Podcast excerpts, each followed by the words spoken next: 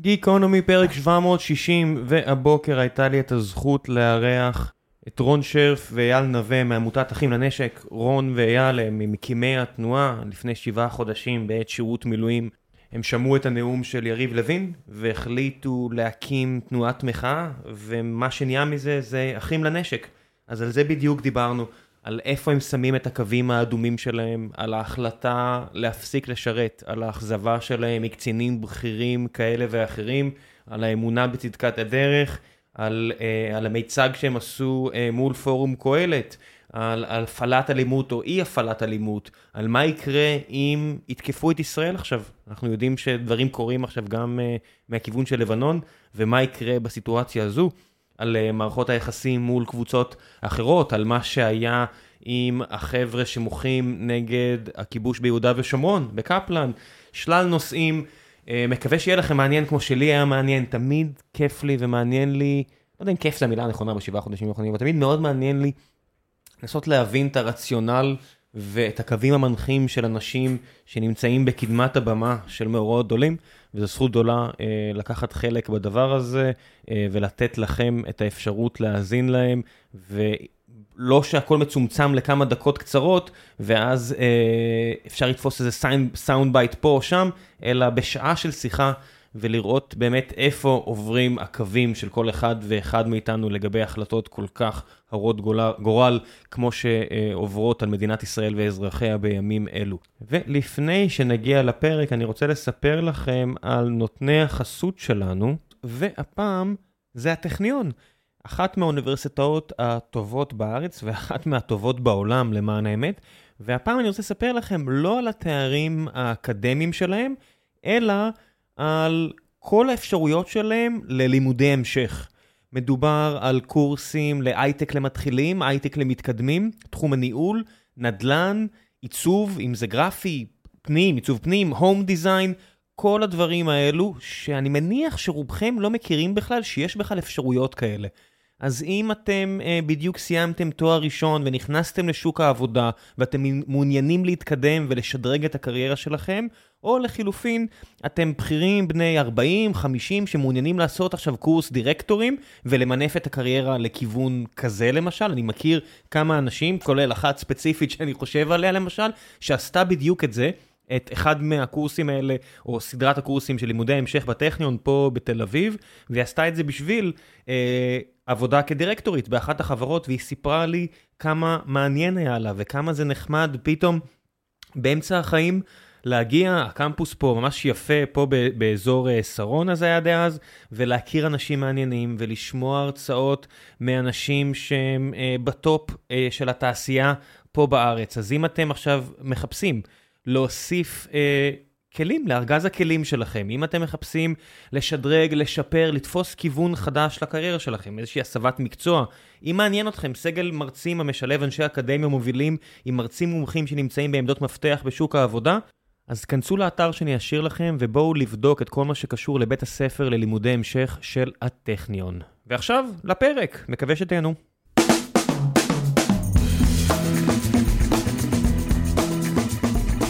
גיקונומי פרק 760, מהבוקר יש את הזכות הגדולה לארח את רון שרף, אחד ממובילי מחאת אחים לנשק, שמייצגת את המילואימניקיות והמילואימניקים ברחבי ישראל. בוקר טוב. בוקר טוב, מצוין. מה העניינים? הכל בסדר, אנחנו בסדר. אני אתמול אחרי uh, השתתפות בעצרת בצמח, היה באמת חוויה מדהימה.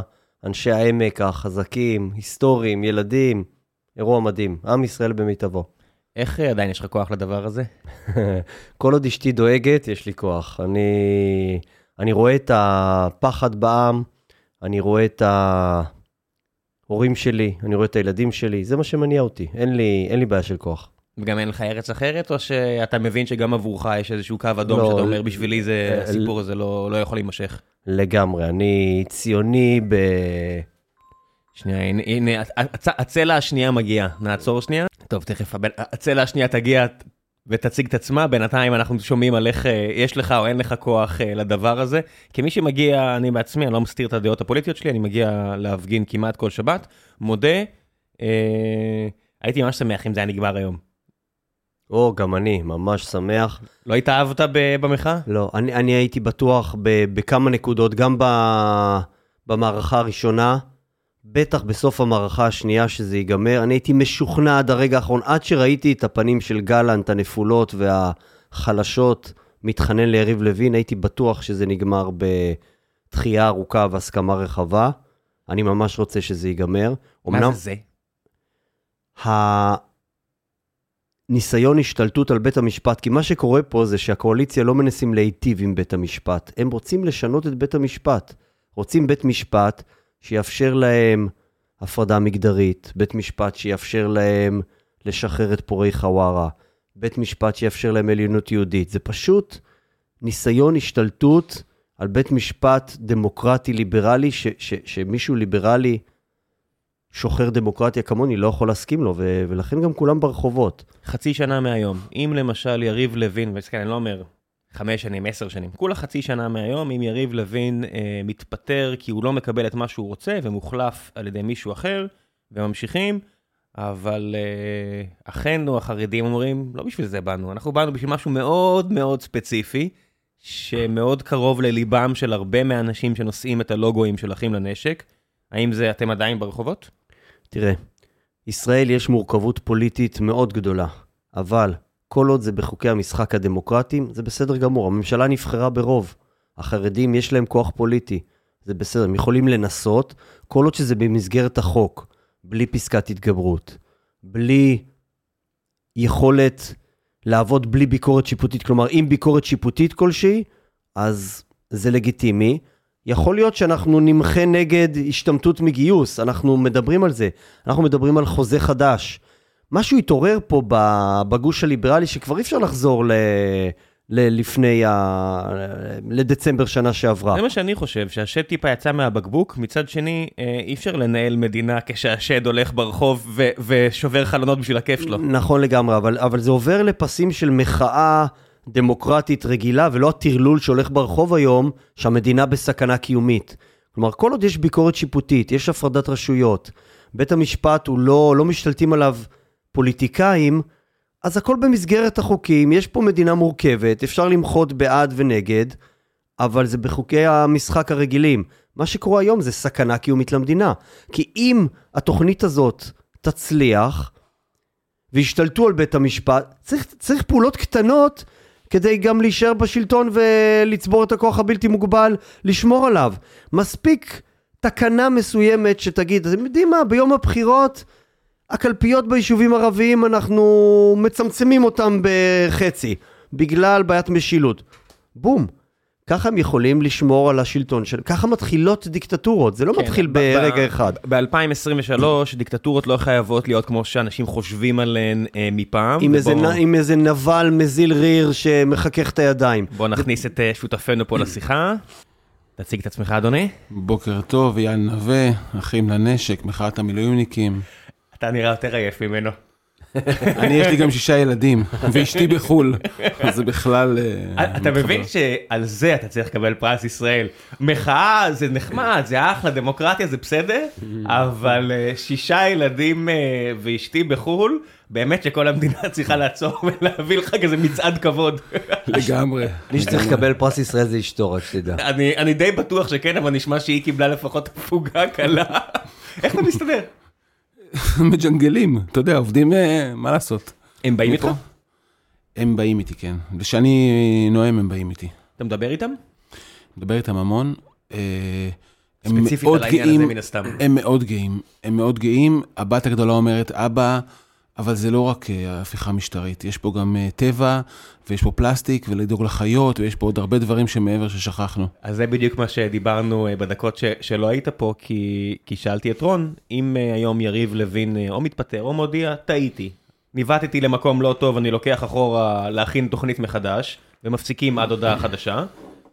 ורון אמר, כן, בשלב הזה, אם משחקים לפי חוקי המשחק הדמוקרטי, אפשר להפסיק את הטרלול ברחובות ולחזור למחאה דמוקרטית רגילה כנגד ממשלה שאנחנו לא מעוניינים בה.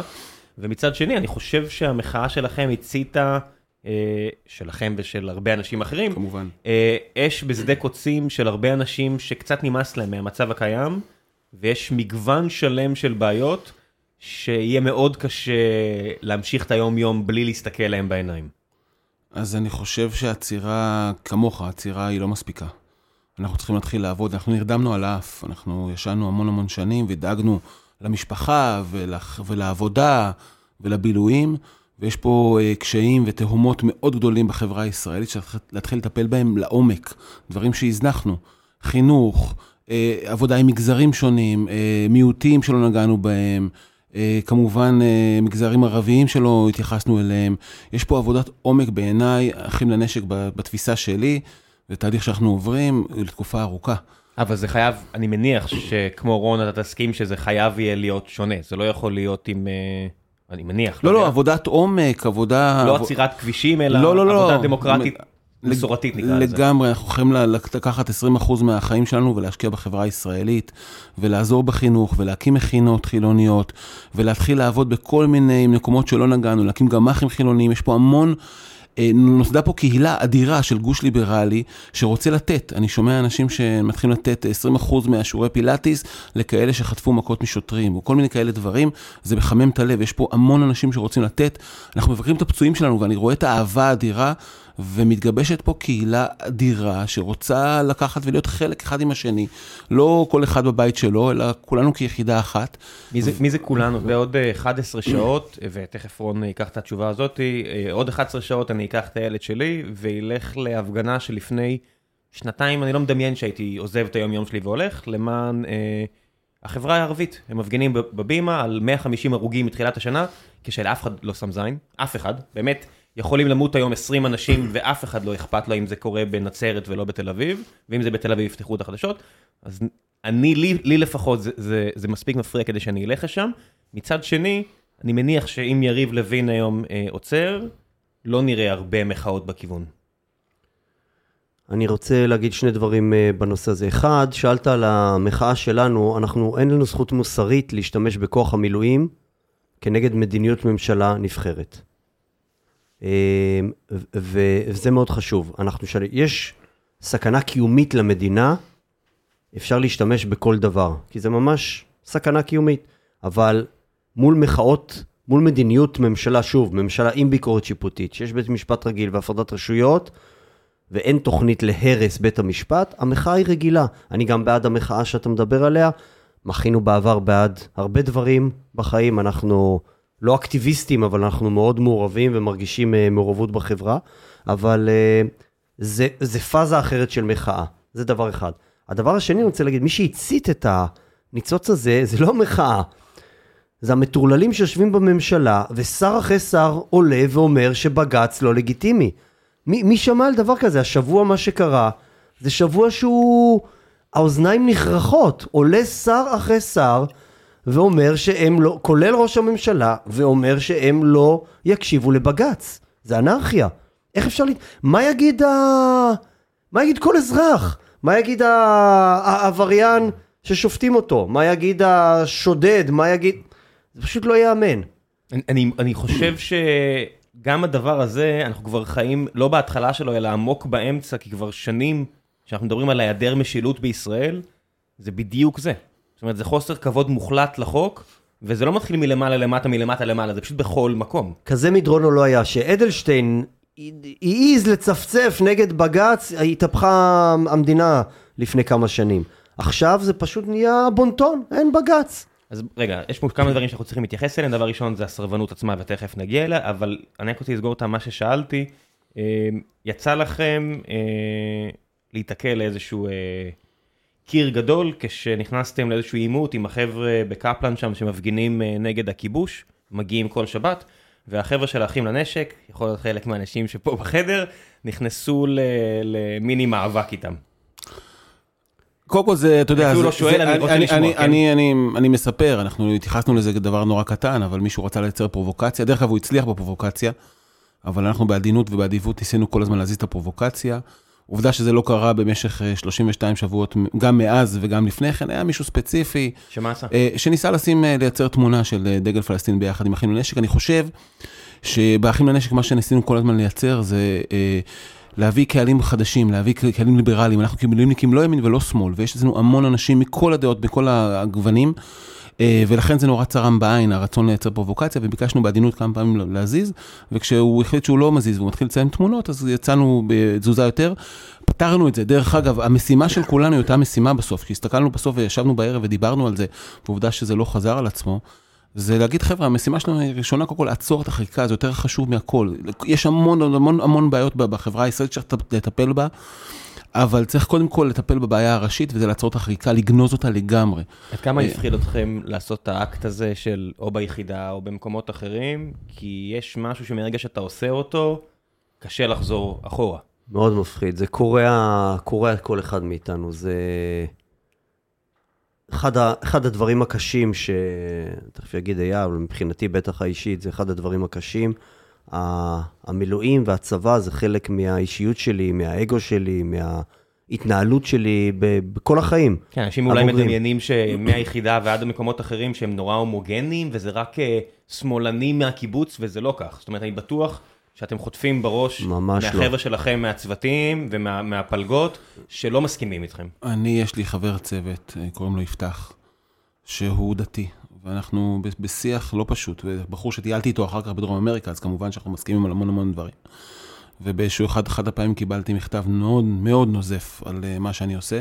ואנחנו מנהלים שיח מאוד קשוח, כי הוא גם לא אוהב את הממשלה, אבל הוא לא מוכן לבצע את האקטים שאנחנו מבצעים. אנחנו הלכנו למקומות שהכי קשה לנו לחיות בהם. זה הצבא שלנו, זה הזהות שלנו, כמו שרון אמר, זה מי שאנחנו, זה מה שמגדיר אותנו, וזה מבין את, הח... זה מסביר את החורבן שבו אנחנו נמצאים, אה, ואני חושב שבאיזשהו מקום הוא גם מבין את זה. הוא מבין, אבל הוא לא מקבל את הדרך שבו נגענו בצבא.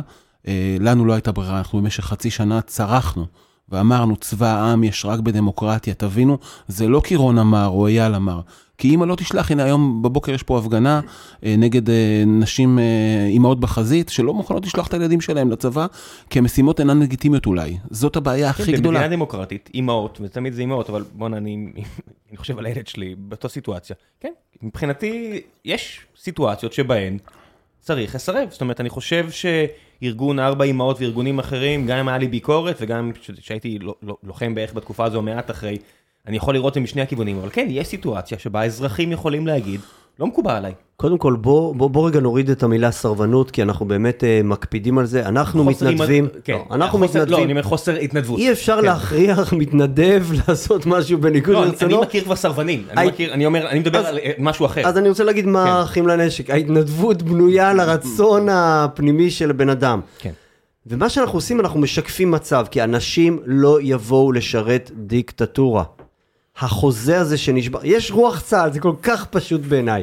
יש רוח צה"ל, דף עם 20 שורות. כתוב שם, מדינה יהודית ודמוקרטית. וברגע שרוח צה"ל נשברת וערכים נשברים, אנשים לא יבואו לשרת. זה מה שאנחנו באים לעצור. אנחנו הרי לא בורחים, לא לוקחים דרכון זר ובורחים לאוסטריה. אנחנו באים לעצור את השבר שהממשלה מחוללת בעם, והשבר האישי שלנו בתוך הצוותים, זה רק משקף את זה. הצוות שלי נקרע לשניים. יש מצב שהם אומרים לכם, אה, לא יודע מה, חמש שנים מהיום, אוקיי, אתם הגנתם על הדמוקרטית, אנחנו עכשיו מגנים על היהודית, ואתם הראיתם לנו את הדרך. זה יהיה סוף המדינה. אני חושב, חושב? קודם כל, אני חושב שבדברי הימים, קודם כל, יחשבו עלינו. Uh, אני חושב שיהיו גאים בנו, כי אותו צבא שחינך אותנו לחשוב, אותו צבא ששם לנו, הטמיע את הערכים שלנו, אותו צבא שנתן לנו את החזון, אנחנו לקחנו והפכנו והתחלנו לחשוב ואמרנו עד פה עוצרים. הבלם הזה שעשינו אותו, הוא בדברי הימים, אני חושב, יראו אותו לחיוב. אה, שמעת את רון, גם אני שותף להרגשתו שהמדרון הזה, זאת אומרת, כאדם חילוני, אני לא, אני קשה להיות אמפתי לפגיעה ב... לא, אבל אמרת רק יהודית. גם רק... לא, לא רק יהודית, אם אני הולך להגן על היהודית, לא, יהודית ודמוקרטית. גם רק דמוקרטית זה סוף המדינה. מדינת ישראל היא יהודית ודמוקרטית. אם היא לא יהודית או אם היא לא דמוקרטית, היא לא ישראל. זה הבסיס. והיכולת לחיות ביחד ולהחזיק ביחד את היהודית ודמוקרטית, זה מה שהממשלה עכשיו שוברת פה.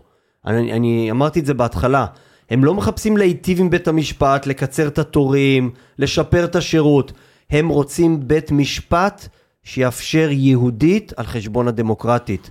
זה אי אפשר, אי אפשר להסכים לזה. שאתם מתקדמים בחצי שנה האחרונה, יש הרבה פעולות שעשיתם שאפשר לדבר עליהן. השאלה היא, מהצד שלכם, האם הקו האדום, שאתם אומרים, מעבר לקו הזה אני לא אעבור בשם המטרה? כי אתם, אני, הרבה אנשים, בסופו של דבר, הקדשנו אה, כמה שנים מחיינו ו- וקצת בריאות נפשית ופיזית כדי לעצור אנשים שהחליטו שבשם הערכים שלהם הם מוכנים לפגוע באחרים. ואני יודע איפה הקו המוסרי שלי עבר מול הצד השני, ואני מול עצמי, אני תמיד חושב לעשות את הדיון הזה של איפה אני אעצור, איפה זה אצלכם? אז קודם כל מחאה היא לא אלימה, זה הדבר הראשון שצריך לה- להגיד אותה. אנחנו מתדרכים, וכל מיצג שעשינו וכל נושא שהעלינו אה, למעלה, הוא תחת הכותרת לא אלימות. אנחנו מתדרכים ומסבירים איך להרים ידיים ואיך לא להגיע לאלימות, ואני חושב שזה אחד הדברים הר- הראשונים שעשינו אה, בעולם הזה. אחר כך אנחנו את הגבול שלנו, את הקו האדום שלנו הגענו אליו. הקו האדום שלנו הוא להגיד אנחנו לא מתנדבים יותר, זה קריאת ים סוף ברמה הזאת, כי אנחנו, זה מה שאנחנו עושים, זה אלה חיינו. אנחנו במשך 25, רון יותר אה, שנים, הוא 30 ומשהו שנים, משרת המדינה, עוזב את הבית, עוזב את האישה, עוזב את העבודה, ובא להקריב ו- ולתת למען המדינה. לנו זה דבר מאוד קשה, זה, זה ב-DNA שלנו. ואנחנו כשאמרנו אנחנו לא מתנדבים יותר, אה, שם הגבול שלנו עבר. אנחנו מקווים שהדבר הזה יחולל את העצירה שאנחנו כל כך אה, מצפים לה. נגיד שאתם רואים אה, מסיבות עיתונאים כמו של תמיר פרדו, ראש מוסד לשעבר, ומאחוריו יושב טייס עם קסדה. אני אומר לכם, כמי שמאוד מקורב או קרוב אידיאולוגית אליכם, אולי אפילו בהתאמה די מוחלטת, אני מסתכל עליהם ואני אומר, שמעו, זה קצת הופך לי את הבטן לראות את הדבר הזה. זה, יש משהו בצבאיות הזו שגם טיפה מפחיד אותי. אתה- שאתה קושר את הצבאיות ל, ל, לאידיאולוגיה דמוקרטית. אתה צודק, חלק מהמיצגים תפקידם אה, להגיע לבטן, רגש של אנשים. אתה לא באמת מאמין אבל שאפשר להיפרד, נכון? אני חושב שזה רע מאוד אה, אם, אה, אם, אם נגיע למצב כזה שיש דיבור על להיפרד. אני חושב ש... אני אמרתי קודם, ישראל היא יהודית ודמוקרטית, חייבים לשמר את המרקם הזה. אה, זה, זה הכוח של ישראל וזה הייחודיות שלה, זה גם חלק מהמורכבות שלה. מה לגבי לחסום אה, את המשרדים של קהלת, למשל ארגון אזרחי אחר, אה, שפעל במסגרת החוגי, החוקים הדמוקרטיים, פשוט אולי בתפיסה שונה משל הנוכחים בחדר הזה. גם זה היה מיצג, זה לא חסמנו באמת, כן? אז חסמנו בואו דלת. תספרו מה היה שם למי שלא מכיר. אז עשינו מיצג אה, באמת אה, חסימה של דלת, דלת צידית במקרה הזה של קהלת, אה, תהליך מאוד מורכב. אני חושב, אני רוצה להתחיל בזה שארגון קהלת לא היה צריך לקום מלכתחילה בעולם. גוף, גוף, אנשים יהודיים לא היו צריכים להקים גוף כזה שמטרתו אחת היא, היא, היא שנאה ופגיעה במיעוטים ופגיעה בשכבות חלשות, וזה מבחינתי גוף שלא ראוי שיתקיים במדינה, מי שקורא לעצמו יהודי לא צריך להקים כזה גוף מההתחלה, לא לא, מתחיל. הם, עשו הרבה דברים שהם פשוט פילוסופים פוליטיים כלכליים. אני מכיר הרבה חוקרים שם שהם לא עשו מה שאתה אומר. אה, במקומות שאנחנו נגענו בהם, בהפקרה של שכבות חלשות, בהקמה של כל מיני גופים, תת גופים כאלה, ותמיכה בגופים שפוגעים בלהט"בים לדוגמה, במקומות כאלה שבהם הם בעצם לא הבינו שתחת ה... הם בעצם, בעצם, הם אבי ההפיכה המשטרית במקום הזה, הם לא הבינו שלדוגמה, בוא ניקח דוגמה קטנה, אותנו, שהם מפקירים אותנו לבית המשפט בהאג. בסוף כל חייל, כל טייס שעלה, לבש את הסרבל שלו, בשנייה שההפיכה המשטרית הזאת קורית, ובית המשפט חלש נמחק, זה אומר שהוא מופקר לבית המשפט בהאג. את זה הם לא הבינו, דרך אגב. אותו דבר, הכלכלן שלהם אמר את זה, אותו דבר, התורם שלהם הפסיק לתרום, כי הוא הבין שהם פשוט חותכים את החברה. נפגשנו כמה פעמים עם המנכ"ל שלהם, מאיר רובין. מאיר רובין, אה, שטוף זימה, רצון אחד למחוק את בית המשפט העליון, הוא גם אה, הראה את זה, נדמה לי בערוץ 11 בכאן, בסדרה אה, מעוררת פלצות ברמה הזאת, שבו הוא אומר, "אז זה המקום הזה צריך להימחק. ובעיניים שלנו, בתפיסה שלי, זה גוף כל כך פוגעני, עשינו מיצג שהעלינו אותו לכותרות, ועובדה שפתאום גילינו שהוא מזייף את הוויקיפדיה, שהוא תורם לכל מיני גופים קטנים כאלה שפוגעים בשכבות קטנות, בשכבות אה, חלשות. מצאנו המון המון פגמים כן, בגוף הוא הזה. בטוח חושב שונה ממך, אבל לא יודע, אני אגיד, אני אה, עשיתי איזה כתבה לבלייזר לפני איזה 15 שנה, הייתי עם אה, אלדד יניב והחבר'ה של אם תרצו. ראיתי כזה, עשיתי כזה, הייתי איתם כמה חודשים, ולראות משני הכיוונים של גישה חדשה, היום הם קצת דומים בגישה שלהם, אבל אז הם כאילו היו בגישות מנוגדות, וכשאני ראיתי מה אם תרצו עשו ל... לקרן החדשה לישראל, כי הם סך הכל גוף שלא מסכים איתם, ואת כל הדברים האלה. תשמע, לא יכלתי לא לחשוב שאתם עושים משהו דומה. זאת אומרת, אני שם את הדעות שלי בצד, אבל אני אומר, ברגע שאתה מגיע לגופים אזרחיים ואתה אומר, זה לגיטימי, זה לא לגיטימי, הרגשתי ממש לא בנוח. ברמה האישית. אנחנו העלינו אותם לכותרות, זה מה שעשינו. המיצג נועד להגיד, חבר'ה, תשימו, הנה הזרקור, הזרקור לא היה פה. זה גוף שעבד 11 שנה במחשכים, הגיע לנקודות אה, עומק בחברה הישראלית, תרם, אמרתי, לארגונים אה, מאוד מאוד רדיקליים נגד אוכלוסיות חלשות, והמטרה שלנו של המיצג היא להגיד, הנה, תסתכלו עליהם. ועובדה, דרך אגב, שדרך המיצג הזה, עם ישראל התגלה לגוף שהוא מאוד אכזרי, מאוד שטוף זימה, גוף שרוצה לפגוע במדינת ישראל, הוא רוצה לקרוע את העם. זה, זה אבי ההפיכה המשטרית, ולכן היה חובה לעשות את המיצג הזה, ואני שמח שעשינו אותו, ואני רגוע. ועובדה, הוא גם המצעד של דלת צידית, בואו, עשו מזה כמובן כותרות. מאיר ישב פה, מאיר ישב פה לפני כמה חודשים, חלק מהדברים שאמרת הוא יסכים עליהם, למשל העובדה שהם באמת הובילו את המהלך הזה. זאת אומרת, מאיר בעצמו אמר לפני חמישה חודשים, שהם דרכו על קקי. זאת אומרת, אני עושה פה rephrasing, הם לא ידעו שהמחאה תהיה כזו. הוא אמר, רטרואקטיבית לא היינו עושים, אבל אם כבר התחלנו לסיים, שזה מן הסתם משהו שאני חושב שאנחנו לא נסכים לגבי זה, אבל אה, לפחות לגבי הדבר הזה, שאתה אומר אבי המהפכה, אני לא חושב שהוא אפילו יחלוק עליך, לגבי הדברים אחרים כן, אמ, אבל עכשיו עולה, עולה השאלה הבאה, האם יש חלק מהאנשים האלה, נגיד מהצוותים שלכם, שאתם מדברים איתם, שמייצגים את הצד השני, שמשהו שבור ורוצים לשנות, שאתם מדברים איתם ואתם מבינים, אתם מגלים את האמפתיה, אתם רואים את הטיעונים? מעבר לרמה הרגשית, ברמה האופרטיבית שאתם מבינים מה קורה פה מהצד השני. כן, עם זאת, בגדול כן, יש, אה, יש לנו בצוותים אנשים, אנחנו מנסים לעשות שיחות עם הרבה גורמים בעד ונגד, יש כל מיני גופים שמנסים לעשות אה, גשר על פני מים סוערים. ו... אתה מצליח? אני אגיד לך מה, אני חושב שמי שחושב שאפשר קצת להתפשר עם הדמוקרטיה, קצת כוח בלתי מוגבל. אז... קצת כוח בלתי מוגבל זה לא עובד. קצת, אני, אתה יודע מה, אני, אבל, אבל אני 64, לא נותנים לי לשלוט. אני רוצה, יש לי כוח. אז אני רואה את זה קצת כמו הגמדים משר הטבעות שנכנסים להיכל הזהב ולא מצליחים, אה, רואים את הכוח הבלתי מוגבל ולצ... זה דברים שאי אפשר להתפשר עליהם, ואני ממש רואה את זה. אני יש לי, אני מל, ימין מלא על מלא, אני רוצה רק לממש את המדיניות הזאתי. זה דברים שמאוד קשה. אה, הרבה מהחברים שלי שתומכים, אתה יודע, שרוצים, שלא אוהבים את בית המשפט ולא אוהבים את המדיניות שלו. הוא לא אוהבים את בית המשפט העליון הספציפי הזה. קצת שופטים אחרים, ויש מבינים, מצב שאני ואתה חושבים אחרת כן, לגמרי על בית המשפט העליון. כן, אבל כבר מבינים שזה לא הדרך. כלומר, אני, אני באמת מאמין שאין רוב להפיכה הזאת, גם, בצד, גם, גם בקרב הימין.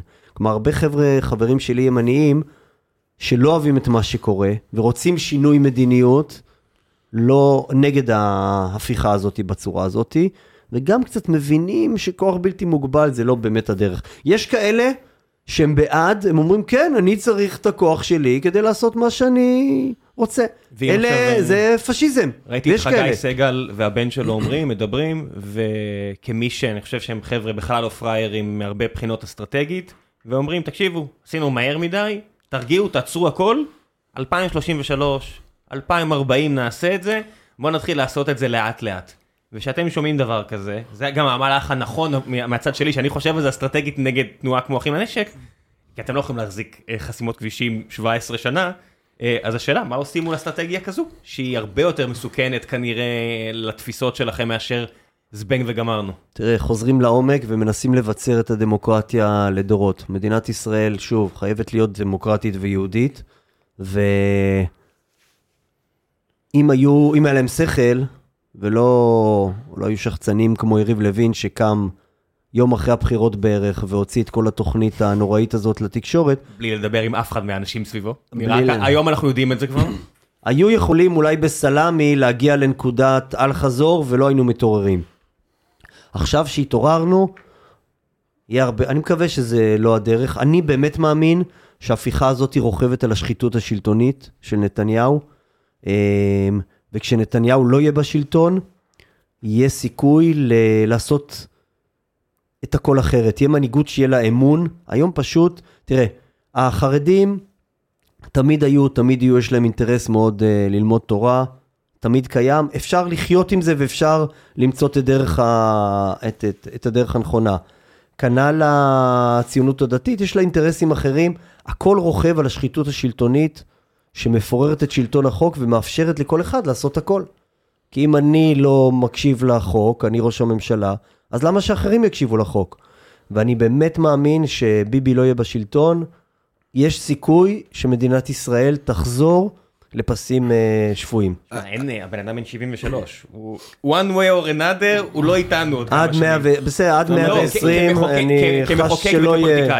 אני- אני- כאדם שיגיע לגיל 100 אני מאוד מקווה שבדרך אה, חוקית הוא יעזוב את השלטון. אני מאמין שאי אפשר להיות כל כך הרבה זמן בשלטון במדינה כל כך בעייתית בכלל. אי אפשר, אה, החוק של שמונה שנים הוא אחד החוקים החשובים שממשלת השינוי פספסה. אה, פחדה. פחדה. פחדה כן. לגמרי. אני רוצה להגיד לך משהו, אני חושב שאנחנו, אני אדם מאמין. המזל שלנו שהם הראו לנו את סוף, ה, את סוף הסיפור. זה המזל הגדול שלנו, כי אחרת הם היו עובדים לאט ובשקדנות, אז היינו מקבלים פה דיקטטורה על מלא בלי, בלי שהיינו מרגישים. והמזל שלנו שהחומר האנושי בכנסת היום הוא כזה שרץ באמוק וכל אחד רוצה להיות רק יותר קיצוני ולהראות לבייס שלו כמה הוא מטורלל ולכן הצלחנו, אנחנו לה- אנחנו נצליח לעצור את זה. זאת, ה, זו, זו, זו, זאת האמת במקרה הזה, אז ממש זכינו. מה מה יקרה אבל, שאלנו את זה קצת בתחילת השיחה, ותכף גם נגיע לשלב השאלות מן הקהל, שמחכה לכם המון, אה, שידעו שאתם מגיעים והכינו.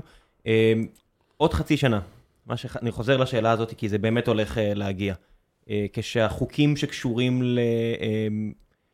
למיסוד אי הגיוס של החרדים, האם תצליחו למנוע מאחים לנשק, או האם לא נגיע למצב של אחים לנשק אה, המקורי ואחים לנשק המקוריים, או כל אה, פיצול אחר, כי חלק מהארגון יגיד, אני לא מוכן, אני מסרב בגלל שהם לא משרתים. מה שאתה אמרת, ש... שהוא לא... מה... זאת אומרת, אתה לא היית בשיחה, אבל רון בתחילת השיחה אמר, כל עוד זה לפי חוקי המשחק הדמוקרטי, אני לא אעשה צעדים שמעבר לקו האדום. מצד שני, אני בטוח שיש הרבה אנשים בארגון שלכם, ש...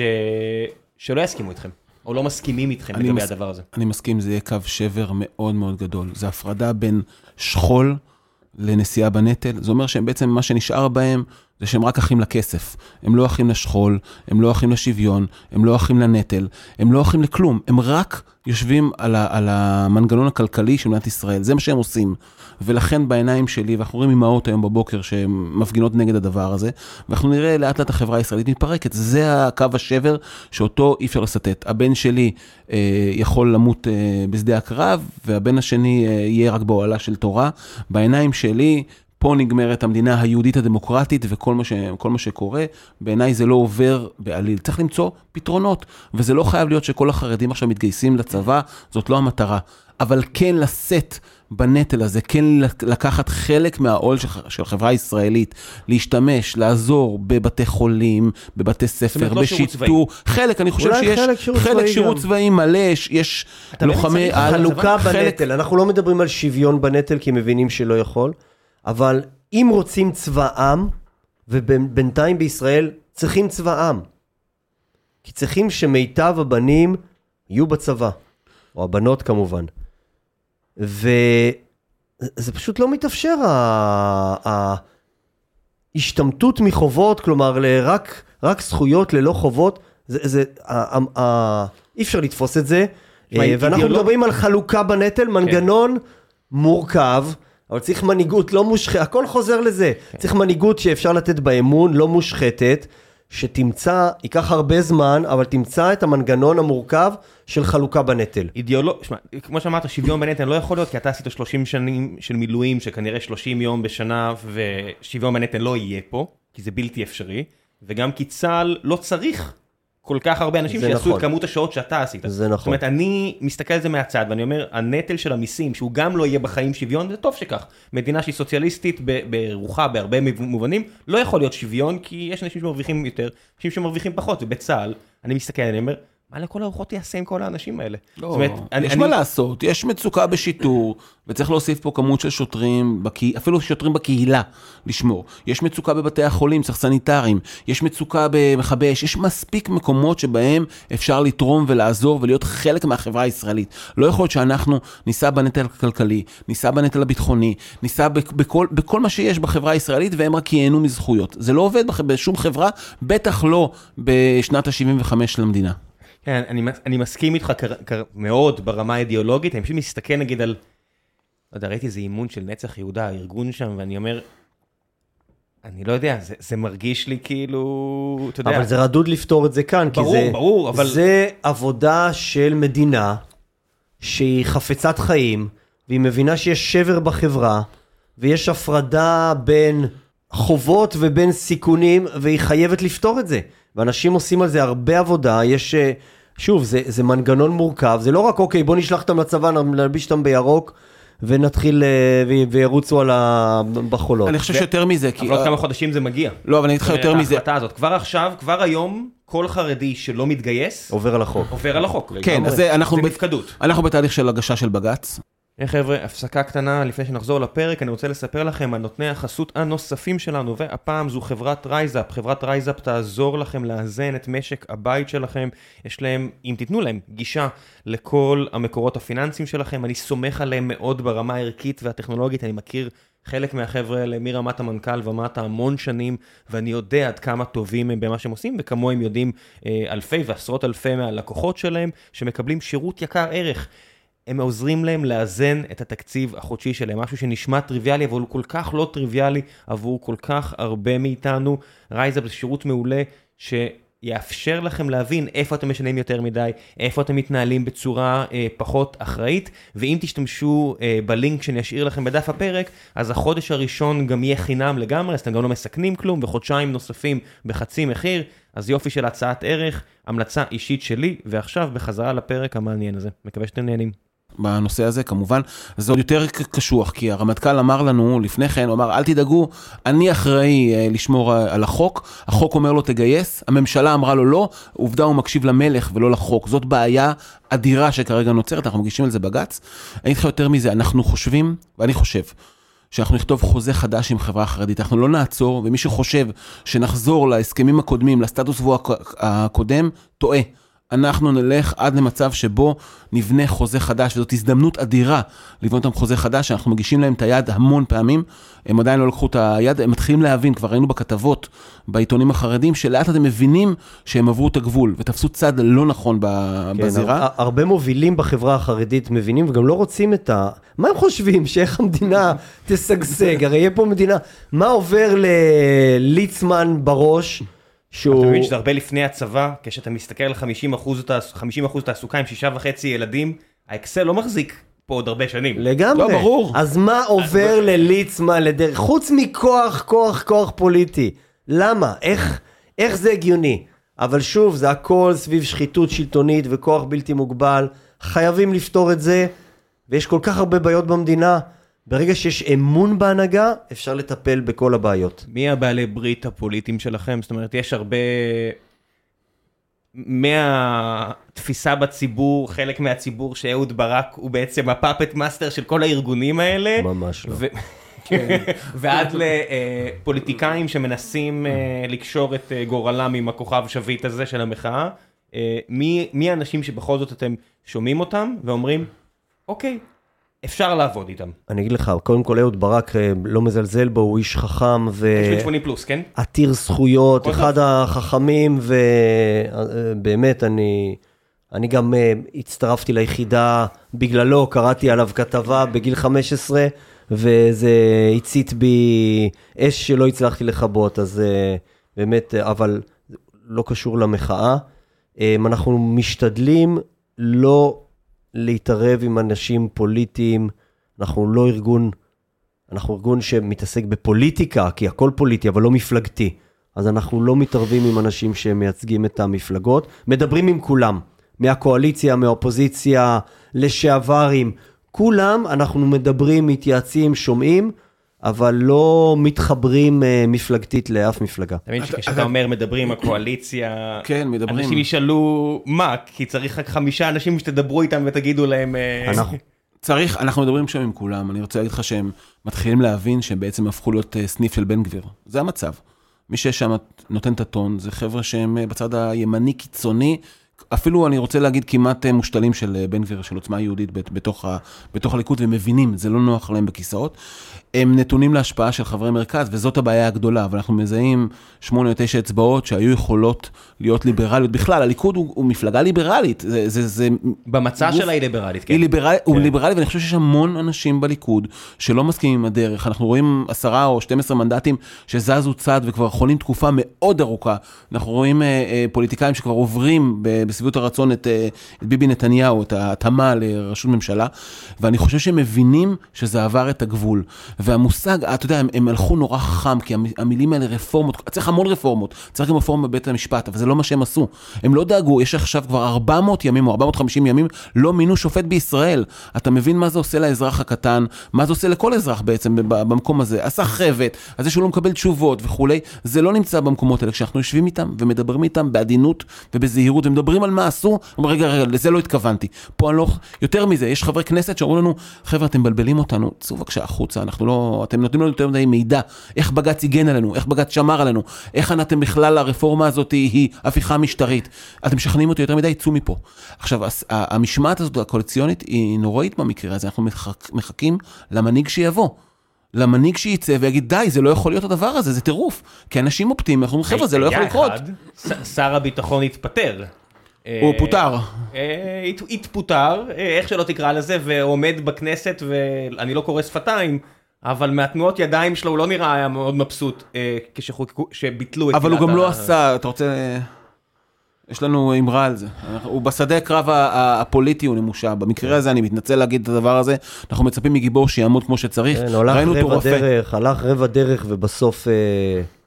בסוף אכזב, בסוף אכזב. דיברתם איתו? איתו לא, הוא לא אי אפשר מוכן, לדבר איתו. הוא לא מוכן לדבר איתנו. כי הוא מפחד מהזיהוי איתכם? אני לא יודע, תשאל אותו, תביא אותו לפה ותשאל אתה אותו. יודע שהוא לא יגיע, אבל בסדר. אנחנו מצפים ממנו לקחת מנהיגות, אנחנו יודעים מהם סט הערכים הבסיסיים שלו. הוא עושה חשבון פוליטי קר, וגם בעיניי מטופש, כי הוא לעולם לא יהיה מנהיג בצורה כזאת. אה, לא מגלה מנהיגות, נוטש את הלוחמים שלו, ומפרק את צבא העם. זה ככה ייזכר גלנט, לצערנו. הוא מנסה טוב, הוא אומר לעצמו, וואי, אני כל כך הרבה שנים חיכיתי, מנסה, מנסה. מה, אני עכשיו אקפוץ הראשון? הרי זה ייעצר במילא. זה מה שאומרים, זה, זה בדיוק שיטת הסלאמי. יודע, לצאת זה מאחורי נקרא- האבן הזו כשיורים עליך זה נורא קשה. התקרנפות, אבל זה המנהיגות. זאת מנהיגות, זה כן, המנהיגות. זה- זה השלב ש... אתה יודע, זה האחר- זה האחריי, זה אז- השלוש אז קימות אם שצריך. גלנט או אחד משומעיו או אחד מעוזריו שומע, עצור, קח מנהיגות, זה מה שאנחנו מצפים ממך. איך הוא יוביל מלחמה? זאת השאלה. בחור שלא, שעומד מול יריב לוין בכנסת וטיננו את השפתיים, והוא רך ורפה ו- וכזה כמעט מתחנן אליו, תעשה לי משהו קטן, תן לי מערוף קטן.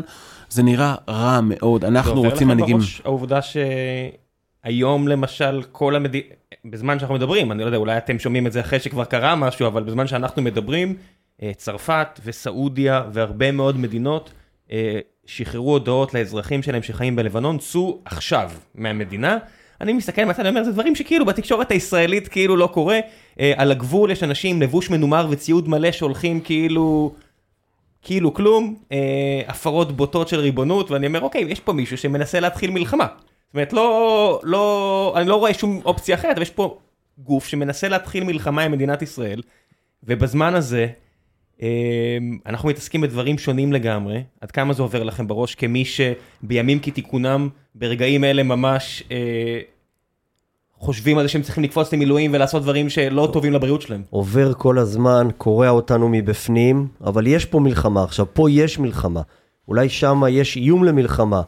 כרגע פה יש מלחמה על הדמוקרטיה, שהיא הבסיס לקיום מדינת ישראל.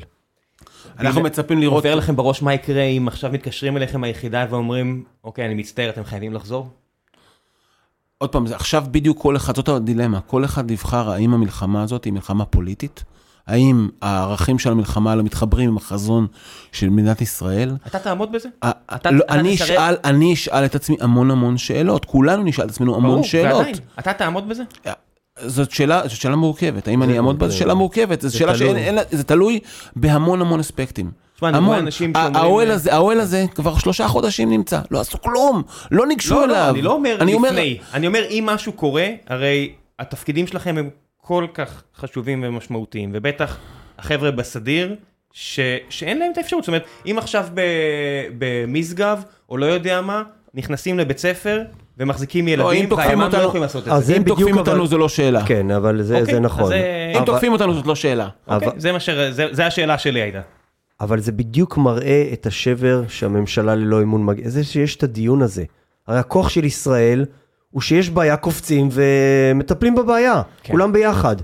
ועצם זה שמתקיים דיון כזה, ואנשים, יש להם את הדילמה האמיתית הזאתי, זה מראה את עומק השבר שנתניהו גורר אותנו.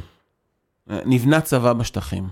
צבא שנקרא עוצמה יהודית, אתמול ראינו מה קרה, יום שישי סליחה, ראינו מה קרה עם הדבר הזה, צריך לראות, להבין מה, מה הולך. זה לא צבא, זה, זה יותר דומה לגוף טרור מאשר צבא, אתה- ויסלחו לי אנשים שמתנהלים, אבל ככה הם מתנהלים, שבן אדם אומר, אל דבר, יגיע עורך דין, זה לא קורבן לתקיפה. זאת אומרת, אני בחיים לא ראיתי קורבן לתקיפה שמדבר בצורה הזו. לא, אני, אני רוצה להגיד לך משהו, זה, זה, זה לא ארגון טרור, ארגון טרור זה דבר קטן שאפשר לפתור. מתארגן שם צבא אמיתי, מאורגן, בתמיכה ממשלתית, בבן גביר שאומר, או סמוטריץ' שאומרים, חבר'ה, המנהל האזרחי שלנו, אנחנו משתלטים על השטח. קם שם צבא אמיתי, שבסוף גם יילחם בנו, זה, זה, זה, זה משהו מטורף מה שקורה שם, וגם על זה לא מדברים מספיק. אתה יודע, זה, זה שני הצדדים, קורים פה המון המון דברים מטורפים בחברה הישראלית, שצריך לעצור אותם ולגדוע אותם מיד. תשמע, מהרבה מאוד בחינות, סוג השירות שלכם אה, די הוריד מכם את החשיפה להרבה מהדברים שקורים ביהודה ושומרון. אני הייתי הרבה, ב... הרבה מאוד ביהודה ושומרון. אני מניח שגם במהלך כשהיית, ה- לא היית כמו... השירות, הבטחתי התנחלויות, הייתי... והתודעה הפוליטית שלך התחילה עוד אז? אה, כאילו התחלת להבין שמשהו... כן, אבל זה לא רלוונטי, מדינה דמוקרטית, יש דעות ימין-שמאל, ה- ה- ה- הש- שאתה חייל, ויש לך אמון בהנהגה, זה לא, לא רלוונטי השאלה בכלל. למה לא היה, למשל, זאת אומרת, כללי משחק דמוקרטיים, הרי הפער בין המאבק הנוכחי לכללי משחק דמוקרטיים זה בדיוק אובדן ההתנדבות, ונגיד אה, חסימת כביש. חוץ מזה, הכל פה דמוקרטי. זאת אומרת, השאלה היא, למה המחאה לא התחילה לפני, לא, על כי- משהו לא, לא, שנראה לא, אנחנו כאילו... קמנו כי על משהו הפרד... אחר. אנחנו מדברים על זה שיש הפרדת רשויות ויש ביקורת שיפוטית לממשלה. ברגע שאין ויש לממשלה כוח בלתי מוגבל, זה השינוי. לא, לא, דמוקרטיה המחאה. אני אומר, המחאה היא דמוקרטית, היא נגד משהו, זאת אומרת, המחאה מוחה נגד אה, עוולות כאלה בסדר, ואחרות. מחיתי בעבר מול דברים, זה לא רלוונטי כרגע, אבל אה, אנחנו... טוב, בוא נעשה קצת אני אומר, לקהל, אני אומר, רוצה לתת להם אה, מקום. אוקיי, רק אחת- חצי משפט. אני אומר, אנחנו טעינו, אה, אני ישנתי על האף, אני אומר את זה, אני לא הבנתי כמה חרד"לים שונאים אותי, כמה החרדים אני עגלה ריקה, כמה אני חשבתי שהכל מסתדר פה והכל פה, זה, אני ישנתי על האף, התעוררתי, ומעכשיו אני אתחיל אה, לפעול אה, עם החברים שלי. יאללה, שאלות מן הקהל, כי אין לנו את כל היום, אתם בכל זאת אנשים אה, עסוקים. איפה יש קהל אבל? אני, אני משאיר או בטוויטר או ב- בפייסבוק, דף של הפרק, את זהות האורחים שמגיע, ולפעמים מחכות מאות שאלות. אה, לפני, יש כן, כן, שאלות כן, ממראש, לא כן, הבנתי, כן, כן. כן, שאלות לא מראש, על לא מה שומעים אתכם. עכשיו, כן. ובסדר, זה לא שמישהו יאללה. יכול לא לדמיין מה מה השאלות שנשאלות. שוט. יאללה, האם אתם חושבים שיש באמת סיכוי לנצח את הדמוגרפיה העתידית בישראל? יש פה גוף, גוש אה, ליברלי גדול, בסדר? אנשי הליכוד בעיניים שלי הם אנשי ליברלים, אנחנו רוצים שתקום אחרי ה... אמר האיש עם השישה ילדים, אתה מבין? כן, אני, אני, אני, כן, אני עוזר, אני, אני תורם את אה, חלקי, ועכשיו אנחנו בדיונים על עוד אחד, אז אל תגלה. זה- רק אתה ועוד 30 אלף אנשים שומעים אתכם. אין בעיה. תעזרו לי, תגידו לי מה לעשות. אני חושב שיש פה גוש בסוף חילוני ליברלי יותר גדול ממסך חלקה ומה שכרגע נמצא, ולכן אני חושב שגם צריך לחנך לדמוקרטיה, תהליך ארוך, גם צריך לפעול בחברה האזרחית ולהסביר למה הדמוקרטיה חשובה.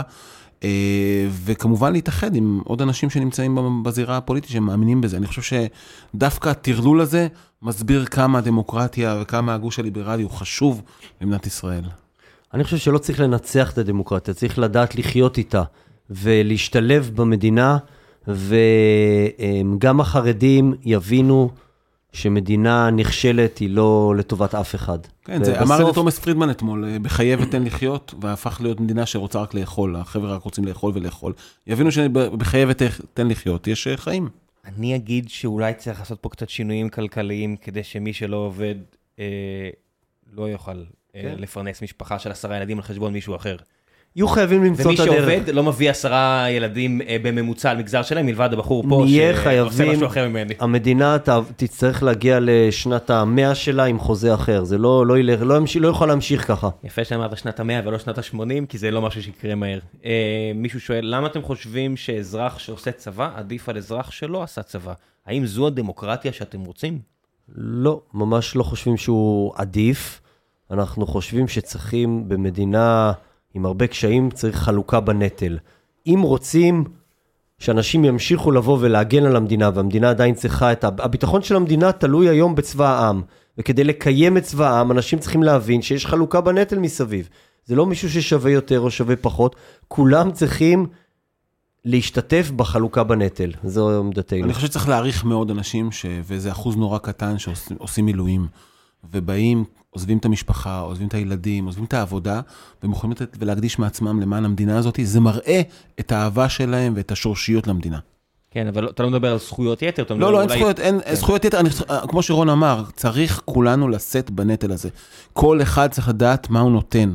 כן, זו- ואני- זאת חברה ישראלית. קראתי באיזה טור דעה בדה מרקר, אולי הגיע הזמן לבטל את זכות הבחירה למי שלא שירת בצבא, אמרתי, וואו, וואו, וואו, בוא נעצור כאן. זה פשיזם מכיוון אחר. לא. זה היינליין, זה רוברט היינליין כן. par excellence, זה לא, לא קראתי דברים כאלה בספרי מדע בדיוני, לא בא לי לחיות במדינה כזאת, ובוא, עדיף לעצור את זה, ופלוס יש 22 אחוזים של אוכלוסייה ערבית שאני בטוח אה, פחות יזרמו על הרעיונות האלה. שגם היא צריכה לשאת בנטל, גם היא יכולה לא להתנדב. ולהיות חלק. אני לא... לא, ברור שלא בצבא. אני לא ברור. חי בסרט, לא. ואני מבין מי נגד מי פה, ולא מי נגד מי במובן של נגד מי אנחנו נלחמים, ואני לא יכול לבקש מבן אדם שהצד, המשפחה השנייה שלו היא הצד השני של המשפחה בצד השני, לשרת בצבא. לא, ברור שלא.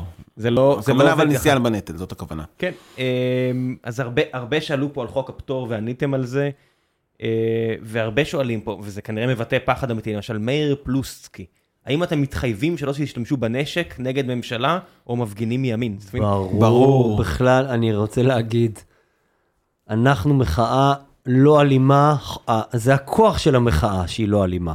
חס וחלילה אלימות, נשק בכלל זה לא... חס וחלילה. אין לי מילה אחרת להגיד. זה יהיה סוף המדינה. אנחנו נפגעים נורא כשאנחנו רואים אלימות, אנחנו מזדעקים ומגנים אותה, ואסור שהיא תהיה. היא לא קיימת בעולמנו, אנחנו, אסור לנו שתהיה פה אלימות. זאת אומרת, יש, יש משהו ש, ש, שהמחאה, וגם אני ביני לבין עצמי, זאת אומרת, ביום שגלנט התפטר, אה, הלכתי אה, לקפלן שם, ואני אומר, גם שאני אומר את זה, גם חסימת כביש היא סוג של אלימות. זאת אומרת, זה לא אתם, זה המחאה באופן כללי, אבל גם חסימת כביש היא סוג של אלימות. אני אישית, אני אומר, גם שהיה את מחאת האתיופים, וגם אה, שהיה פה כל מיני מחאות אחרות, אני אומר, בעיניי זה דמוקרטיה. זאת אומרת, עד גבול מסוים, כן? אה, אתה לא יכול לעשות את זה כל יום, מה שנקרא, כולם, אבל כולם צודקים פה, זה לא... יש בזה מן האלימות. לא. אני לא יכול להגיד שלא. לא אלימות, האלימות, מדבר, אנחנו לא... הגבלת חופש תנועה זה גם סוג של אלימות. בסדר. אני, אני, אני בראש שלי... כן? מחאה, בסוף מחאה לא יכולה להיות מנומסת כל היום, צריכה לעשות שינוי, גם חוסמים את, אה, גם עושים שביתות בבתי חולים, חוסמים את נתב"ג בגלל נושאים כלכליים. הרבה פעמים חוסמים דברים בשביל, חוסמים את הבתי ספר המורים לפעמים. מחאה צריכה להזיז, להניע. יש פה הרבה אנשים שמן הסתם, אה, אתם רוצים שנקרא את השאלה הזיז או... הזיז, הזיז. הזיז, בוא, בוא תראו, בפנים. בוא, בוא, טוב, אני, אני מניח שאני לא צריך לחדש לכם ואתם יודעים איך נראה, איך מרגיש הסנטימנט. אני מקריא הזיז. איך אמור להרגיש בחור דתי ימני שמתמיין אה, ל- ליחידה ויודע שמפקד הגיבו, הגיבוש הוא פשיסט שמוכן לעשות הכל כדי לדרוך עליו? כן, שמעתי את הטענה הזאתי. אה, אני הייתי מפקד גיבוש אה, וימי שדה המון המון שנים. קודם כל, אני יכול להרגיע אותו שיש לנו אה, עיקרון של ריבוי מעריכים, ואין אחד שמחליט, וזה לא עובד בצורה כזאת, וב' אין היום מפקד אה, גיבוש פשיסט באופק. יותר מזה, רון פיקד עליי הרבה שנים בגיבושים האלה. אין ראוי ממנו, אני אגיד את זה ברמת היושר, ברמת המקצועיות. אה, הגיבוש שלנו הוא אחד הדברים הכי מדהימים בגלל ריבוי מעריכים והסוציומטרי שיש שם, ולא צריך לדאוג, אף אחד לא צריך לדאוג. להפך, אנחנו רוצים רק יותר ויותר אה, גיוון בעולמנו. אפשר לחשוב שלא, אתה יודע שחלק מהבוגרים הכי מפורסמים של היחידה זה לא עמנואל ונפתלי כן. ומתן כהנא. לא, לא, לא, אין אין- בעיה כזאת, בגיבוש, ב- א', אין בגיבוש בעיה. סתם בגלל לא שאני רואים. קצת מכיר את היחידה קצת מהצד, אני אומר, כל יש לא מעט חובשי כיפה. בר- זה ברור המון. בכלל, זה לא לא קשור כאילו גם... המון, ואנשים מצוינים, דרך אגב, לא, בכלל לא, לא שאלה. אני, אני אומר, אה, מח- מחבריי הטובים, אה, חובשים כיפה, הכל בסדר, צריך רק לשמור על האיזונים והבלמים של המדינה, לשם קמנו. קמנו לא ימין ולא שמאל, לא פוליטיקה וגם לא נגד הממשלה, הממשלה הייתה... אה, נבחרה בבחירות לגיטימיות, היא עושה פעול, פעולות לא לגיטימיות, וזאת הבעיה שלנו, משם זה מתחיל, ואז נגלה לנו כל התהום שיש מולנו. אני חושב שהמדינה מטורללת על ידי קומץ קטן של אנשים, אפילו ההפגנה האחרונה שהם קוראים לעצמם, ההפגנה שהם הגיעו בתל אביב, הרוב מגיע מהשטחים, הרוב. רון רוצה להגיד משהו. תראה את הטרגדיה של הציונות הדתית. למה, למה אה, חובש כיפה קשור להשתלטות על בית המשפט וכוח בלתי מוגבל לשלטון? אין לזה קשר בגדול. החובשי כיפות, הציונות הדתית, הם ציבור, אני מקווה עדיין, ערכי ומוביל במדינה.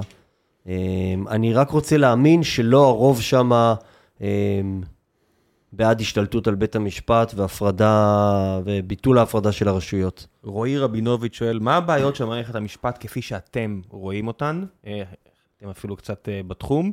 אה, אלה שינו, אל, אילו שינויים מערכת המשפט צריכה מבחינתכם, שאתם... אה, תראה, הדבר הראשון הוא למנות שופטים. במשך 450 יום לא כינסו את הוועדה לבחירת שופטים מסיבות מסוימות, ברצון לשלוט עושים עליה. יריב לוין, לא, יריב לוין, לא, לא, אני, אני, אני, הייתי, הייתי. אה, כן, כן, לא, לא, לא, הייתי קצת, ניסיתי להיות קצת ציני, אבל צריך. התכוונתי זה- להגיד, חבר'ה, לא ממנים שופטים בישראל כרגע, זאת הסחבת העיקרית, זאת הרפורמה העיקרית, צריך יותר תקנים, יותר אנשים שישבו על כס המשפט, כדי שהבירוקרטיה תוכל להתקדם ולהיות הרבה יותר מהירה, ונקבל תשובות, אה, אה, והתשובות יהיו יותר מהירות, וכמובן גישורים וכל מה שמסביב, אבל מה שעשו כרגע זה תקעו כבר שנה וחצי, תוקעים את בית המשפט ולא ממנים אנשים, ויש אנשים ראויים וטובים מכל צידי הקשת. אה, בוא נעשה עוד כמה שאלות. בהינתן משבר חוקתי, כל המערכות הביטחוניות שלנו יצטרכו לבחור צדדים, גם מבפנים. איפה אתם רואים את עצמכם בסיפור הזה? פה, זה, פה זה ברור. המעגל הפנימי שמגן על הדמוקרטיה זה רשויות החוק, להם יש את הכוח, להם יש את הנשק, והם צריכים להחליט, בינינו חייבים להחליט שהם יעמדו לצד החוק. זאת הציפייה, זה.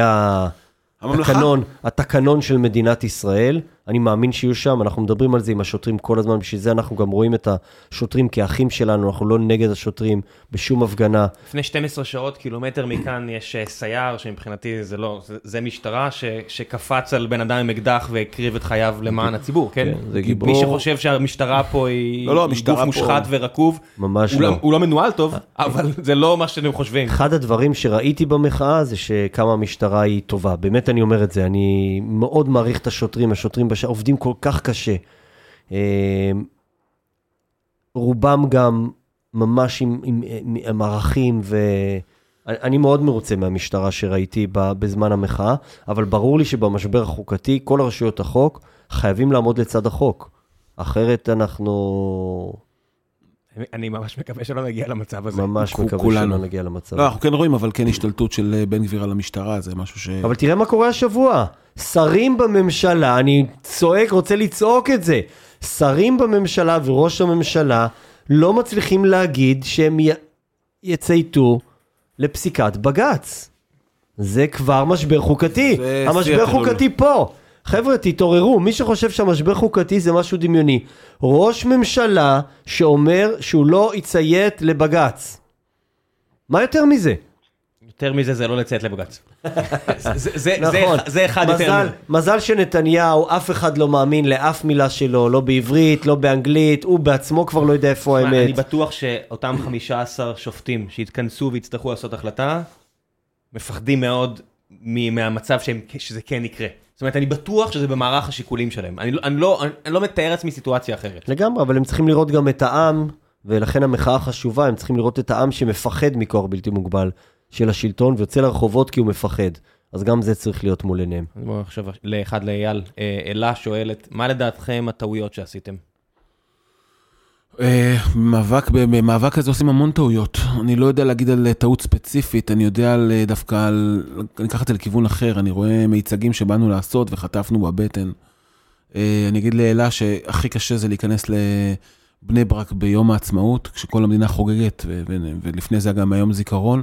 אתה נכנס ליום העצמאות ואתה אומר, אנחנו עשינו שם תרגיל דילמה, והלכנו לחברי הכנסת לשים להם דגלים, לראות מה קורה, איך הם מתייחסים לדגל ישראל. נכנסנו לבני ברק בלילה.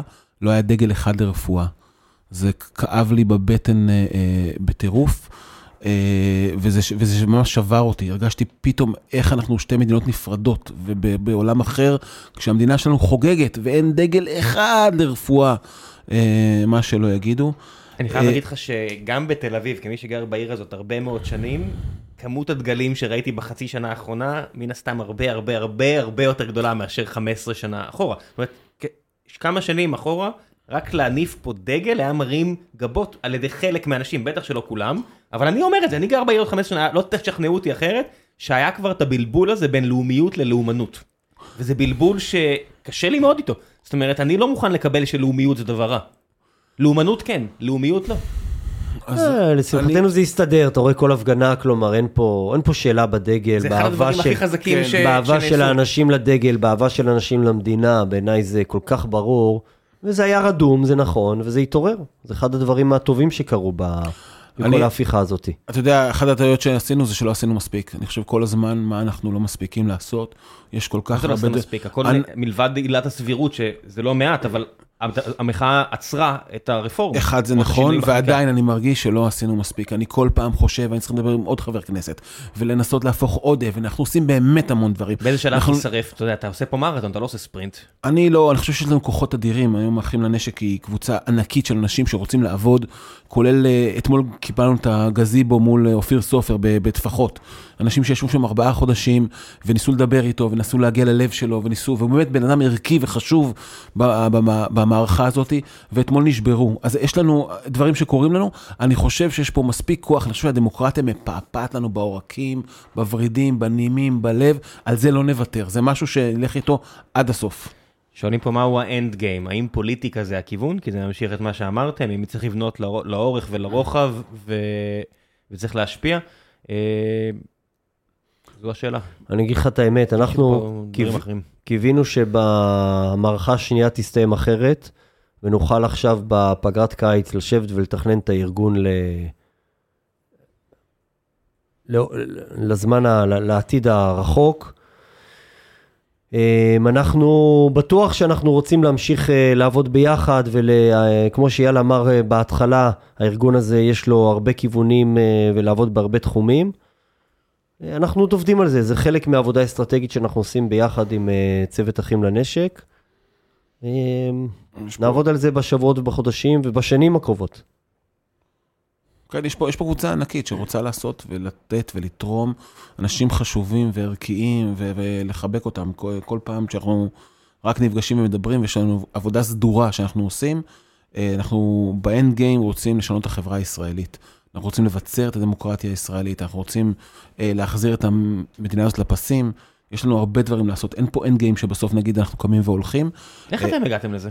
זאת אומרת, אני מדבר כאילו למעלה, גוף, תנועה והכל, איך לכל הרוחות אתם הגעתם למצב הזה? אנחנו היינו במילואים ביחד, ויריב לוין, אה, שמענו אותו מדבר, ואיתן הרצל אמר, אה, לא יכול להיות שאנחנו לא עושים כלום. והתחלנו, ו... וככה התחלנו מקבוצה קטנה של וואטסאפ. שמה? מאוד נאיבי. שהחליטה שצריכה. בגדול הרעיון העיקרי היה להביא את אנשי המילואים להפגין מול גלנט שיעשה, שלא יעמוד מנגד. בהתחלה, בהתחלה, בהתחלה. אתה מדבר על שבעה חודשים, אנחנו לא כן. מדברים עכשיו ארבע שנים. זה היה. לפני שבעה חודשים, זה היה הרעיון המרכזי, משם החלטנו שנעשה מסע. כמשהו יותר חיובי, זה מאוד חיבר את הקבוצה, ובסוף זה גלגל תנופה שמתגלגל, צובר תאוצה. כמה אנשים זה היום אחים לנשק? זאת אומרת, ראיתי שיש סניף של מגלן, ויש, כן. זה, זה נהיה כאילו סניפים, זה נהיה תנועה. יש היום, אנחנו מדבררים בוואטסאפ ל-50 אלף איש, יש קבוצה של אה, סדר גודל של 300 ומשהו איש. הקמתם עמותה. שעובדים, יש לנו עמותה כמובן, עמותה כבר, עמותה כן. סוף כל סוף. אה, הקמנו את זה נורא תמים בהתחלה, אמרנו בוא נעשה משהו, נעשה מסע סזיפי כזה, אה, נלך, לא הפגנה של שעה וחצי, שלושה ימים, נלך לבית המשפט, נגן עליו. בסוף השלושה ימים האלה, עמדנו מול בית המשפט העליון עשרת אלפים איש, הבנו שיש לנו משהו שמחבר בינינו, שהוא באמת אה, ערכים משותפים וחזון משותף, וככה נולדה התנועה הזאת. אנחנו באמת הופכים כל אבן, אנחנו נמצאים אה, בבקו"ם כל יום ומדברים עם חרדים שהם מגיעים לקבל את הפטור שלהם. אנחנו יושבים מתחת לגזיבוי, מתחת לחברי הכנסת. אנחנו אה, פועלים כמובן במיצגים והפגנות, אנחנו יש לנו צוותי לוגיסטיקה, אנחנו בכל אה, שבת מרימים 30 עמדות של החולצות שלנו, שם דרך זה אנחנו מקבלים את התרומות שלנו. אנחנו באמת גוף מסודר, ואיתנו כל היחידות, כולם, ולכל יחידה יש שניים, שלושה מובילים, או מוביל אה, אה, ראשי, שדרכו עובר את הפעילות, וכל יחידה יכולה לעשות גם את הפעילות שלה בנפרד, וגם איתנו ביחד. אתם מממנים את זה? ואז זה- עם- עם אה? זה קודם כל זה נהיה איזה ארגון גג אה, ו- ו- ש- של- שתחתיו כל מיני ארגונים או קבוצות יכולות לפעול אה, בצורה עצמאית, בצורה משותפת. המימון הוא מהרבה תרומות, אנחנו מוכרים חולצות, אה, לא מוכרים, אלא מחלקים חולצות ומבקשים אה, תרומות. היו אנשים ו- שאמרת להם לא? מה, לא תרומה? כן. לא, זה הכל מגיע ב- במאות שקלים, זה זאת חולצה, אומרת, אין אף לא אחד מכירים... שהגיע וניסה להשתלט דרך הכסף? לא, לא, גם לא תשמע, יש- ניתן. יש פה אנשים מאוד עמידים בארץ, שהדעות נכון, האידיאולוגיות שלהם מאוד דומות לשלכם. אני- ה- היתרון באחים לנשק, אנחנו קבוצה, אנחנו לא, זה לא בן אדם אחד לבד, אנחנו קבוצה, שומרים אחד על השני, אנחנו ב... בהנהלה המרכזית, שבעה חבר'ה, ויש פה, שומרים אחד על השני.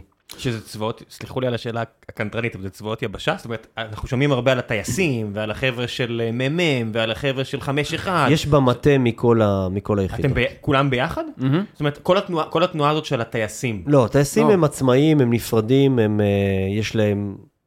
איך... תביא אה, אותם. לא, לא, לא, זה נפרד, הטייסים הם נפרדים, יש לנו גם טייסים במטה של אחים לנשק, או טייסים לשעבר. מה אתם שונים, זאת אומרת. שאתם רואים נגיד את ה... הטייסים עושים כזה, אתה יודע, לא, אתה יודע, אנחנו- זה זה קצת כזה, אתה יודע, כאילו עניינים של צבא, ההפרדה הזו בין אה, ירוקים לבז', זאת אומרת, הרי אתם לא עושים שום דבר שונה זה נראה. מה שונה מה- מהתנועה של הטייסים מאחים לנשק? לא, אנחנו עובדים, הם קצת עובדים בצורה שונה מאיתנו. אני אומר, קודם כל הם בנויים משלוש קבוצות, יש קבוצה של 555, שזה היותר ותיקים, כבר אלה שכבר לא טסים, יש את הטייסים, את הטייסים המבצעיים, ויש את הטייסים שנמצאים במטה, כל מיני קבוצות יש יש כאלה. מקומות שאתם חולקים על- חולקים על דעתם? לא, אנחנו יכולים לחלוק על הדרך, יכולים לחלוק על מה הדעה הדעה בדרך לא... שלהם הפריע לכם? אה, לא, לא הפריע שום דבר. אני חושב שהם... נראה לי שאתם לא, לא. עבודה, עבודה, בסוף אנחנו מדברים כל היום, כל הזמן. הדרך שלהם היא דרך של תחקיר, הם עובדים בצורה נורא מסודרת, מאוד מעניינת, אני מצדיע להם ליכולות האלה. יש להם תרבות ארגונית מדהימה. צריך להסתכל על זה אה, אה, ולהצדיע במ- במקרה הזה. הם רוצים להיות עצמאים, זה מצוין. ומותר להם. כן. כל, הרמטכ"ל כל דיבר- המחאה, בסוף, גם, גם מול שאר ארגוני המחאה, אנחנו הרבה יותר מתואמים במערכה השלישית מהמערכה הראשונה, כן? אנחנו מדברים עם uh, הרבה ארגוני מחאה מצד אחד. מצד שני, גם כל ארגון מחאה שלוקח את הכיוון שלו, זה טוב. כלומר, אסור בירוקרטיה. אז יש פה... כן, גוף מאפשר. הרמטכ"ל דיבר איתכם? לא. דרך, אה, דרך? העיתון. אה, אותי מאוד, אני מכיר את הרצי באופן אישי, הייתי איתו כן. הרבה מאוד לילות ביחד, אה, אני לא אויב שלו. אה, אתה חושב שככה הוא תופס אותך כרגע? לא, לא יודע, הוא מפחד... אני חושב אה, שהרצי צריך להיות מאוד מאוד גאה ברון שרף, מאוד גאה. אני חושב שהוא, הוא- כל החינוך, ואמרתי את זה מקודם, כל החינוך, הבאנו אותו לשולחן, את כל הערכים שנתנו לנו, את כל מה ששמנו, שמנו על השולחן, הוא צריך להיות מאוד גאה, אנחנו חושבים שהוא פועל לא נכון. מה במה שהרצי. עשה אתם לא מסכימים לא, איתו? אני אגיד לך, הדבר הכי חשוב מול הרצי, אנחנו לא רוצים אה, לפתוח אה, חס וחלילה חזית מול הרמטכ"ל, אנחנו סומכים עליו ורואים בו, אני אומר, אני מכיר אותו אישית, אני כן. רואה בו אה, מפקד, ערכי, אה, חזק, ואני סומך עליו שאם יבוא משבר חוקתי, הוא יהיה בצד הנכון, זה הכי חשוב לי. כל היתר לא חשוב. אני לא אשים אותך בפינה הזאת, כי בסופו של דבר, אם אתה חוזר לשרת זה המפקד שלך, אז אני לא, לא, לא אשאל פה מעבר, בכל זאת יש עניינים של... אה, שאני לא רוצה להיכנס אליהם. אה, קצינים אחרים? זאת אומרת, איך הצבא מסתכל עליכם? אתם, אתם אני עכשיו... חושב אה, שהצבא עוד לא יודע לאכול את הדבר הזה באמת. אני חושב שיש המון הגנה. בכלל, בואו נדבר מה זה קצין. זה בחור ש... או גבר שכל חייו היה בצבא, לא יודע להגיד אה, לא למפקדים, לא יודע להגיד אני לא מוכן, אני לא אצליח, אני לא אנצח. אז הוא גדל- על מיתוס. אה, סגן אלוף, אלוף משנה כלשהו, בן של פוליטיקאי מפורסם שקשור ליחידה שלכם. אתם מבינים מה אני מדבר. כן, אנחנו לא נדבר עליו, אבל ברור שלא, אבל בתקשורת. שהוא... הוא- הוא... לא, אז אין... אה, כרגע, כרגע, מה ש, מה ש, מה ש, אני אקח את זה דווקא לאזור האלופים. הם צריכים להפוך שולחן, הם צריכים לדפ- לדפוק, להיכנס ל- לקבינטים ולראש הממשלה ולהגיד לו, מה אתה עושה, תעצור, אתה קורע את העם, מה ירגיע אתכם כדי שתחזרו הביתה? שהחקיקה תיגנז. מה? מה? מה? משפט שביבי אומר לא כרגע? משפט. לא, מעשים, גניזה, מעשים. מעשים. אי אפשר... מה זה אין להצעת חקיקה? אין משפט שביבי יכול להגיד שמישהו מאמין לו, אז זה לא קשור למה שביבי אומר. מה- מה אמור לקרות? גניזה של החוקים, מה זה אומר גניזה? גניזה של החוקים זה חוק שמסיר את החוקים האלה מה- מסדר היום. מה זה חוק החקיקה. להוריד אותם יש מ- תהליך גניזה שבהם מורידים את החוק באמצעות אה, אה, חקיקה שמורידה את החוק מסדר היום והוא לא קיים. אני מודה שאני אפילו לא מכיר את החוק. אז זה כמו, ה- ש, כמו שביטלו את אה, עילת הסבירות, אפשר לבטל את הביטול. זאת אומרת, אז אתה מדבר על גם להחזיר את עילת הסבירות? ברור, ברור. עילת הסבירות שלעצמה מאפשרת לממשלה כרגע כוח בלתי מוגבל. אנחנו נגיד עליה משהו, עילת הסבירות הייתה אמורה להיות על מדיניות הממשלה, לא על מינויים, לא על הכסף, וזאת הבעיה. כי אם זה היה רק מדיניות הממשלה, כנראה שהיינו בולעים את הצפרדע. אבל הבעיה שהם לקחו חוק הכי רחב, הכי אכזרי, בעצם הם מאפשרים לכל אחד למנות את מי שהוא רוצה, לפרק את שומרי הסף, לפטר את שומרי הסף ולשים אנשי שלומך. זה בדיוק השחיתות השלטונית והכוח הבלתי מוגבל שאנחנו מדברים על- עליה כל הזמן. אוקיי, שלב אחרון, המלצות, כל מה שבא לכם, אין לי רגולציה. מה אתם צורכים כרגע כדי לא להשתגע? סדרות, סרטים, ספרים, מה מביא לכם השראה? אה, או שרק הפעולות שלכם? זאת אומרת, אני בטוח שיש משהו שמביא לכם השראה ובא לכם לחלוק עם האנשים. מה שנתן לנו הכי, לי הכי הרבה כוח בתקופה האחרונה, זה החברים. אז אה, להיות ביחד, אה, לא לשקוע יותר מדי בחדשות ובלראות כל הזמן את השלילי, להיות אופטימי. זה ההמלצה שלי, זה מה שאני מנסה למצוא את הטוב. ליהנות עם החברים ש, ש, ש, ש, שרצים איתנו בדרך הזאת, אה, לדבר הרבה עם המשפחה, וכמובן לשחות בים, זה הכי חשוב. זה לא החבר'ה של גלנט? גם. טעית מתישהו לפני איזה תחרותי. 30 שנה, לקחת ימינה שאתה צריך לקחת שמאלה. התחלתי, נדבקתי מאוחר בחיידק הזה. מה, שחייה בים פתוח? כן, אבל אני לא מצליח להגיע לזה כבר הרבה מאוד חודשים, אז אני רוצה ש... למה דווקא ים פתוח? ש- יא פנאט, למה לא בריכה? שיגנזו החוקים ונחזור לשחות בים. זה ה- במשקל שלו הוא צף, עזוב אותך, הוא לא... זה הכל בציפה. תעשה כזה כמו כמו פעם, תגיד לגלנט קילומטר מהחוף הלוך חזור, כמו בגיבוש שלהם, ולא יודע כמה יש שם, ומי שמנצח לוקח. לא, אני מפחד שהוא ינצח אותי. תשמע, אני רואה אותו... אבל יש לי מועמד, אה, יש לי דווקא מועמד טוב. אני, אני אגיד לזכותו, וזה משהו שאני באמת מעריך, אני רואה אותו כל הזמן מתאמן עם איזה חבורה כזאת, אני לא יודע אם זה המאבטחים שלו או חברים שלו, לא יודע מה. אין לו חברים כבר, כולם עומדים, גם כשהוא מתאמן, זה ראו מצב אז? שהוא אוקיי. יוצא מהים ועומדים אה, עם הגב, עומדים לו לוחמים שגדלו איתו, עומדים ומפנים לו אה, את הגב, זה היה קשה מאוד לראות. הוא בשלו, מפחד.